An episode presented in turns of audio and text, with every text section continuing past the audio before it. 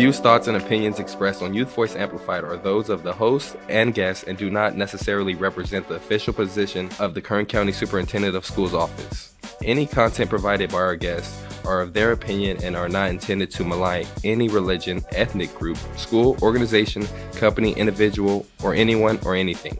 Youth Voice Amplified covers a wide range of topics that can be upsetting to some listeners. Content warning for each episode and links to resources can be found in the episode show notes on our website. All names in this interview have been changed for anonymity and safety purposes, but their voices and stories are real. When young people share their stories, they can change the world. But some youth voices still go unheard. Join me, Gennessa Fisher, and me, Brian Johnson, for this youth led monthly interview series as young people tell their untold stories of experiences with homelessness, foster care, disabilities, teen parenting, and more. Each conversation will uncover stories of hope, strength from our youth storytellers, who want to share the best ways that we can all support youth in similar situations as theirs. If you want to know how to do better for youth or simply just be inspired, this is your show. Every youth has a story to tell. Are you ready to listen?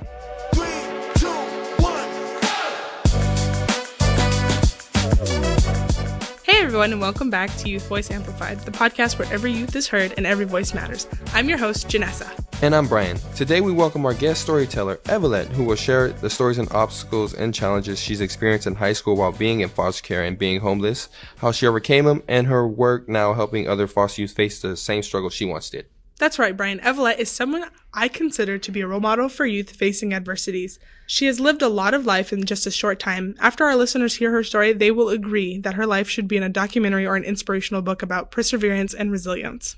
Evelette's story about becoming homeless and being on her own is powerful. Students like Evelette who are not in care of a parent or guardian and they are living in a cheap hotel or in a park are considered unaccompanied homeless youth. Under the federal McKinney-Vento law, these students have protections in school to ensure school stability, graduation, and access to college. Unaccompanied homeless youth have all the same rights as any student experiencing homelessness, like the right to enroll in school immediately, even if lacking the required documents, or a choice between attending neighborhood schools or the school they last attended. By federal law, every public school district has a staff member who serves as a homeless education liaison. This person will help an unaccompanied homeless select a school, arrange free transportation to school, resolve any disputes with the school, and really important for youth of their own, help them apply for financial aid for college as an independent student without the parent or guardian consent or financial information. Youth who are homeless and on their own try to often stay under the radar, which makes them invisible to school authorities. But if homeless students aren't identified, they cannot be helped. If you're a student who's experiencing homelessness, please contact the Homeless Education Helpline at 800-308-2145 for your educational liaison contact information. It is also important for schools and community agencies to understand the unique needs of a homeless youth. This is why we appreciate Evelette for being on the podcast with us. In addition to her advocacy work in the community, Evelette is also a full time peer support who uses her past experience to uplift youth every day and ensure they never feel alone or forgotten during their darkest moments. Now, please enjoy our conversation with Evelette. Evelette, welcome to Youth Voice Amplified podcast. We are so happy to have you on. Thank you for having me. It's a pleasure to be here. Evelette, before uh, we hear your story, we are try- we're going to try something new this time. Uh, we have a stack of cards, and each has an icebreaker question. Please pick a card and read us the question and give us your answer. If you could have a video of any moment in your life, which would you pick and why? If I could have a video of any moment in my life, it would for sure be um, any moment that I would have spent with uh, my son's grandma. She unfortunately passed away, and I don't have, um, I only have one picture with her. So if I could have a video with her, then it would for sure be like that would be the moment that I would want on video so that I could have that. Is there any specific moments with her?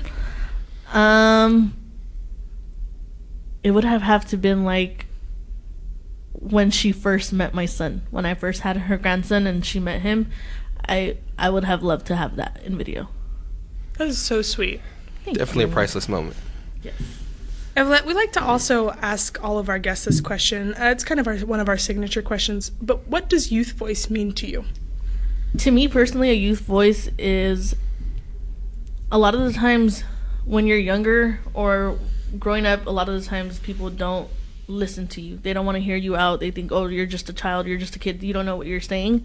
So to be able to to have a voice and be able to have people hear hear you out that's what a youth voice is to me like for someone to actually listen to what you're saying and not just push you to the side and be like oh they don't know what they're talking about So outside of listening, it's actively like pursuing the goal that the youth is trying to get across, correct? yes Kind of into the interview series. Um, can you tell us about your family life and growing up? What was your childhood like?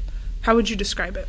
So, I am the youngest out of eight. I do have my mom had eight kids. My mom was a single mother.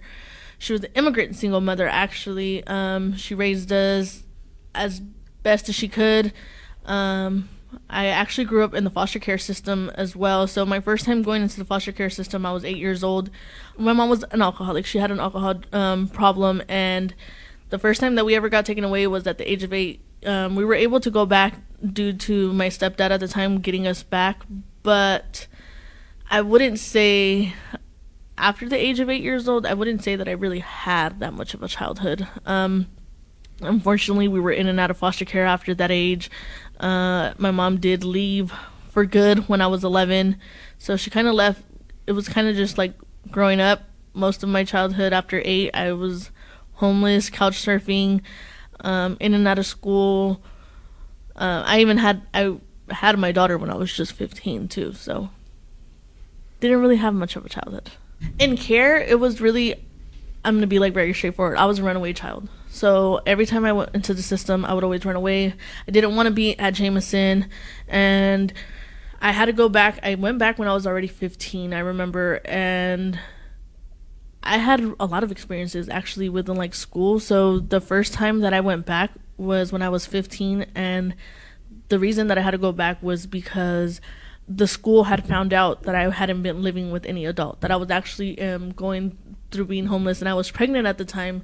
So I remember there was one security guard that I that I knew that I had a. Uh, I felt I had a good relationship with, like, and I I had shared with the security guard um, that I was actually homeless, and so an incident had happened, and I had an altercation with the security guard, and then within like the next two days, I remember being called up to the front office while I was in class. Me and my sister got called up to the front office, and there was a social worker waiting for us. Um, and that was like the start of me going back into care. Um, they like questioned us. They knew that we weren't really living anywhere. We were just couch surfing. My mom wasn't here. My mom was actually back in Mexico. She didn't have a way of coming back. Like I said, she was an immigrant. Um, so that kind of like led to my start back in foster care. Uh, honestly, I was traumatized after that, especially because I was I was a runaway child. So I knew like they're gonna put me back in Jamison and I'm gonna run away. And then it was so nerve wracking going back to school because it's like if I go back to school, they're gonna know that I'm not at Jamison, and they're just gonna call the workers again, and then I'm gonna have to go back. So dealing with that was like super traumatic, and then dealing with homelessness, foster care, and trying to still manage going to school. I think a lot of the times the teachers are like more focused on how it is you're doing in school, which is a good thing because you know that's what school is about. School is about like your grades and what you're doing. But I can't even begin to tell you guys how many times the teacher told me that I wasn't gonna make it. Um, that I wasn't gonna make it past 18, that I probably wasn't gonna graduate.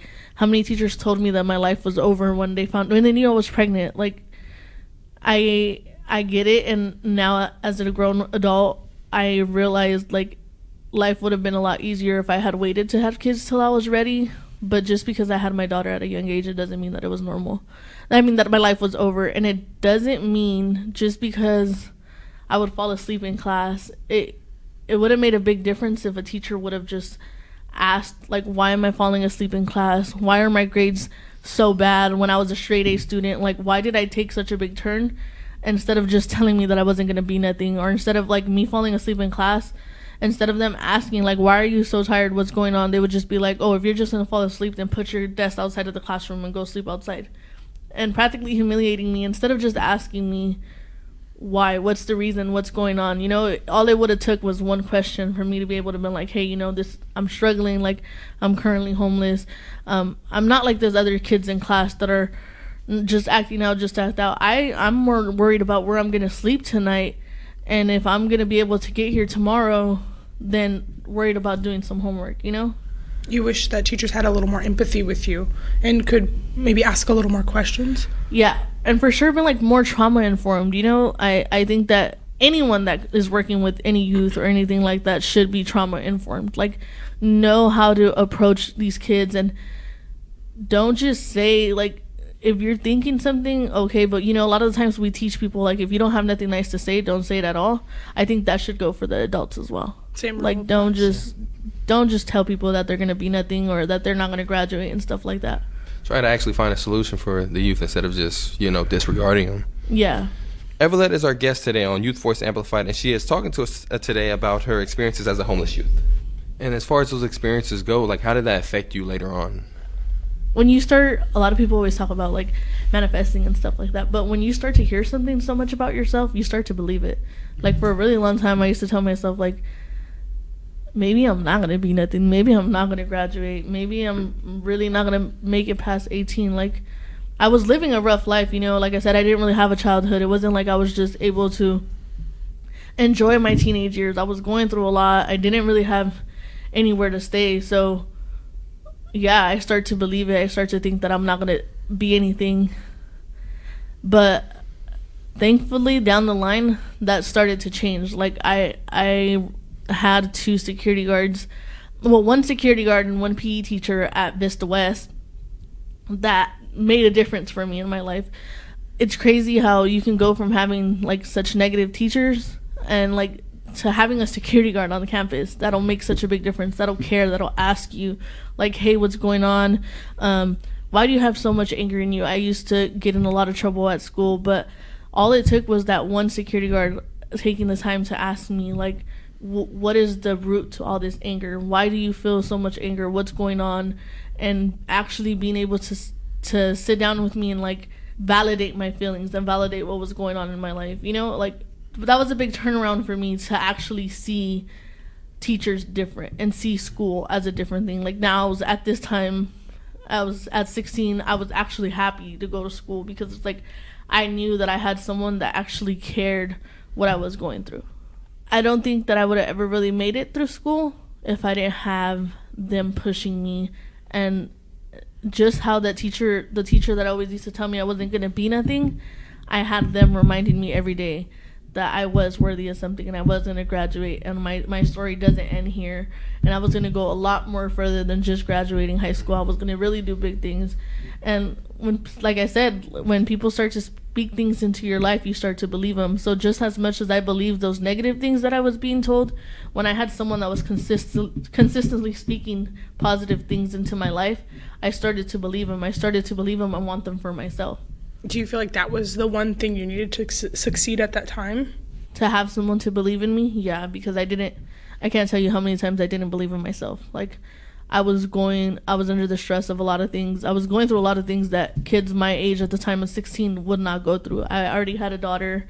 I was actually homeless. I was bouncing around from place to place. Like there was a lot of negativity going into my life going on in my life that honestly I wasn't even being that positive impact in my own life. So to have someone that was like constantly reminding me and telling me like you could do it, you're not alone, we're here to support you. How can we help you? That was the exact support I needed to be able to get through at least high school. And it's from one of those most unexpected characters, someone who should be uplifting you, a teacher, Yeah. whereas it was a security guard and a gym teacher. Yeah. So, as far as your trials in um, high school, I know you mentioned homelessness. Um, so, like, how did that make you feel overall? Like, just throughout high school, I understand that you had someone to help you, but like, how were you feeling at that time? being homeless and going through high school was honestly one of the hardest things that I've ever had to go through. Um, a lot of the times, you know, I was homeless as an adult too. Um, I was homeless for a little while after I turned 18, but once you're 18, it's different because there's a lot more things that you can do for yourself. As a minor, there was nothing that I could really do do for myself. Um, I didn't even know that I could enroll in school as an unaccompanied uh, minor, so I didn't know that McKinney-Vento was actually a thing. So it was really hard for me to like get through school. I remember when I tried enrolling into high school, I tried going back.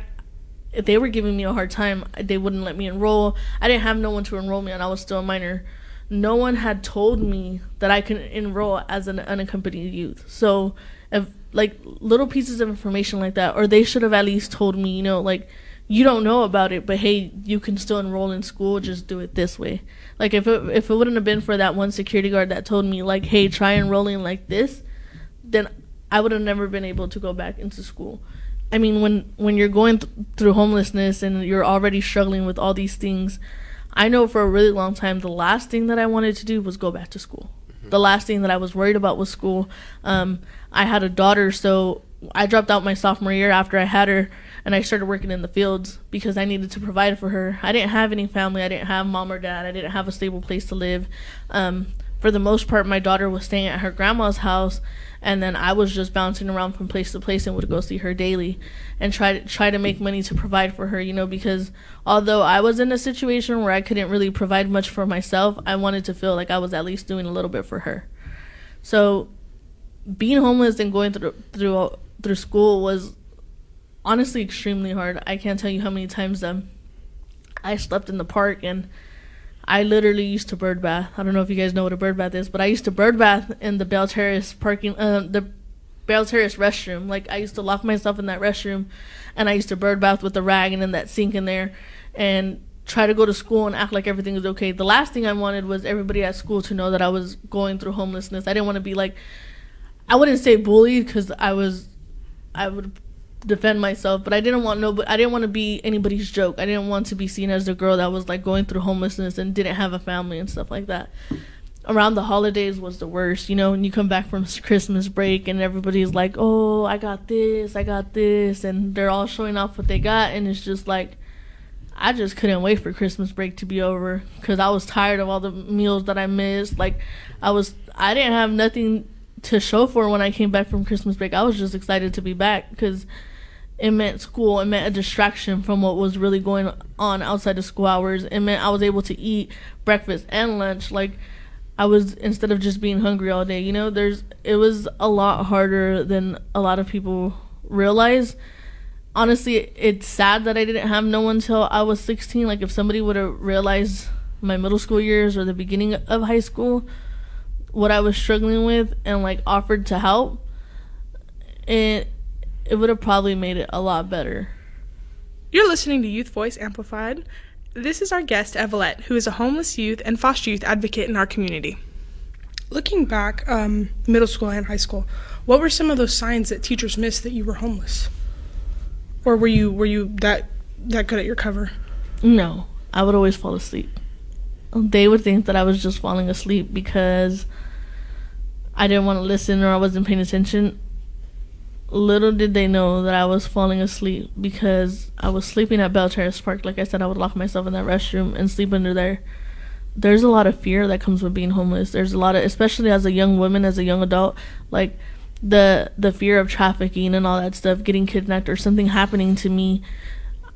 There was nights that I couldn't even sleep, and I I just couldn't wait to get to school to just lay my head down on that desk and finally feel like okay, I'm at a safe place. Nothing bad's gonna happen to me. Like I can take a nap here but the falling asleep, the way that my grades went from being really good to being really bad. Like I I'm a smart person and my grades were really really good.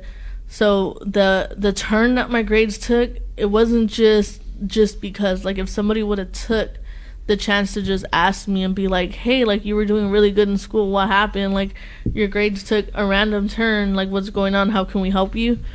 Instead of just telling me that I wasn't gonna be nothing or think that I was doing other things, you know.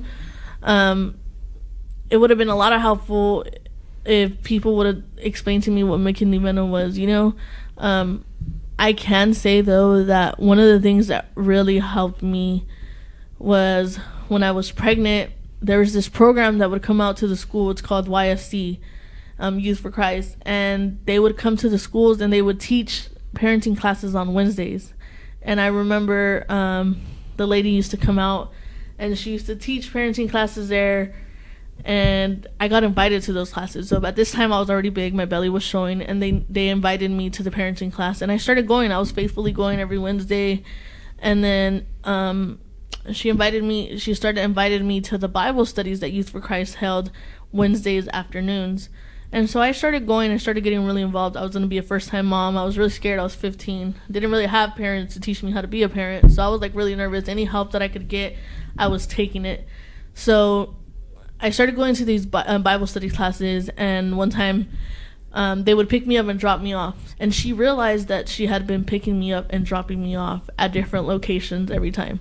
Like, or she would take me to go drop off my daughter at her grandma's house, and then she would take me somewhere completely different and she started to ask questions instead of just assuming things. She started asking me questions and at first i didn't want to answer them but after a while of like faithfully going and spending time with them i knew that i could trust her. So i told her what i was going through and she couldn't believe it. Like she's just like there's no way that you're going through all of these things and and you look like you're not going through half these things you know? And um, she ended up sharing my my story with the woman that would actually teach the the parenting classes and she actually ended up offering me to go live with her. When I was 16 she offered me and my daughter to go live with her. And honestly that changed my life. Like all she wanted from me was to finish high school and go to church on Sundays but all she wanted was for me to finish high school. And by the time that they actually had got to know my story and stuff like that. Like I said, I met her when I was pregnant, but I didn't move in with her till my daughter was like six, seven months. So I had already dropped out of high school. I wasn't even going to school anymore, but I was still going Wednesdays to those Bible studies. So when she asked me to move in with her, all she wanted was for me to go back to school and try to finish high school. So that opportunity right there changed my life as well. I went from being a high school dropout to actually being able to graduate early. Would you say that's a high school accomplishment that you're most proud of? Yeah, for sure. Yeah, because I remember I didn't think that I was going to graduate, let alone graduate early. Like I, I dropped out for almost like a, a year. I dropped out right before I gave birth to my daughter, and I didn't go back till she was like six months. So I remember not thinking I was going to go back, and just being like, "That's it. I'm done with school." It just didn't work out for me. You know, maybe these teachers were right. So having the opportunity to not have to worry about where I was going to sleep at night or if I was going to have something to eat and be able to live with my daughter in the same home, it was like everything's under control. All I got to worry about is school. And and I did that. And I, I had the opportunity to actually go back and to show everyone like hey, I am smart. I do got this. I just I was struggling. I was going through some things. So I went I yeah, that's one of my biggest high school accomplishments. I went from being a high school dropout to actually graduating early. Do you think your education would have been different if you had been identified as homeless earlier? For sure. In what yes. sense? I think that I didn't know that McKinney-Vento's you can't it's not just about being able to enroll um, as an unaccompanied youth. There's like transportation that that they can help you with like set up transportation from wherever it is you're at. If I would have known that, like that would have helped me in so many ways. I can't tell you how many times I missed school because I had missed the bus. Like I was homeless, you know, I didn't have an alarm clock or anything like that. How many times I missed the bus or not even that when I was at um 16 I was 17 at security guard that I told you guys about um there was like a shopping spree that comes with being like McKinney-Vento that helps you with clothing and stuff like that. That was like a a big help. That was actually one of the life changing or one of the heart changing experiences that I had too. Um I didn't know that with McKinney-Vento, the schools get funding to be able to take you shopping, and um, they had called me up to the office and they had told me that me and a couple other students were gonna go shopping for some clothes and stuff like that, and that it would be paid for. And I remember that security guard was actually the one that took us. So he took us and. I was getting clothes. I was getting clothes, so I had got like a shirt for myself and then a pair of pants for myself. But in between that pair, that shirt and that pair of pants, I was putting a whole bunch of kid clothes because I had a daughter at home, you know. So I was putting um, a bunch of little girl clothes in the middle of it, and then when we get to the register, I remember um, trying to hide the kid clothes as much as I can in between the, that shirt and those pants, just so that they wouldn't see that I was. I only got one pair of clothes for myself, and the rest I wanted it for my daughter. That security guard seeing he caught on to it, I thought like, okay, like how embarrassing, you know, he's gonna make me put it back and make me go grab stuff for myself he didn't make me put it back. He ended up taking out my daughter's clothes and paying for my daughter's clothes out of his pocket and then making me go back to actually get more clothes for myself and paying for that through the funding that was provided.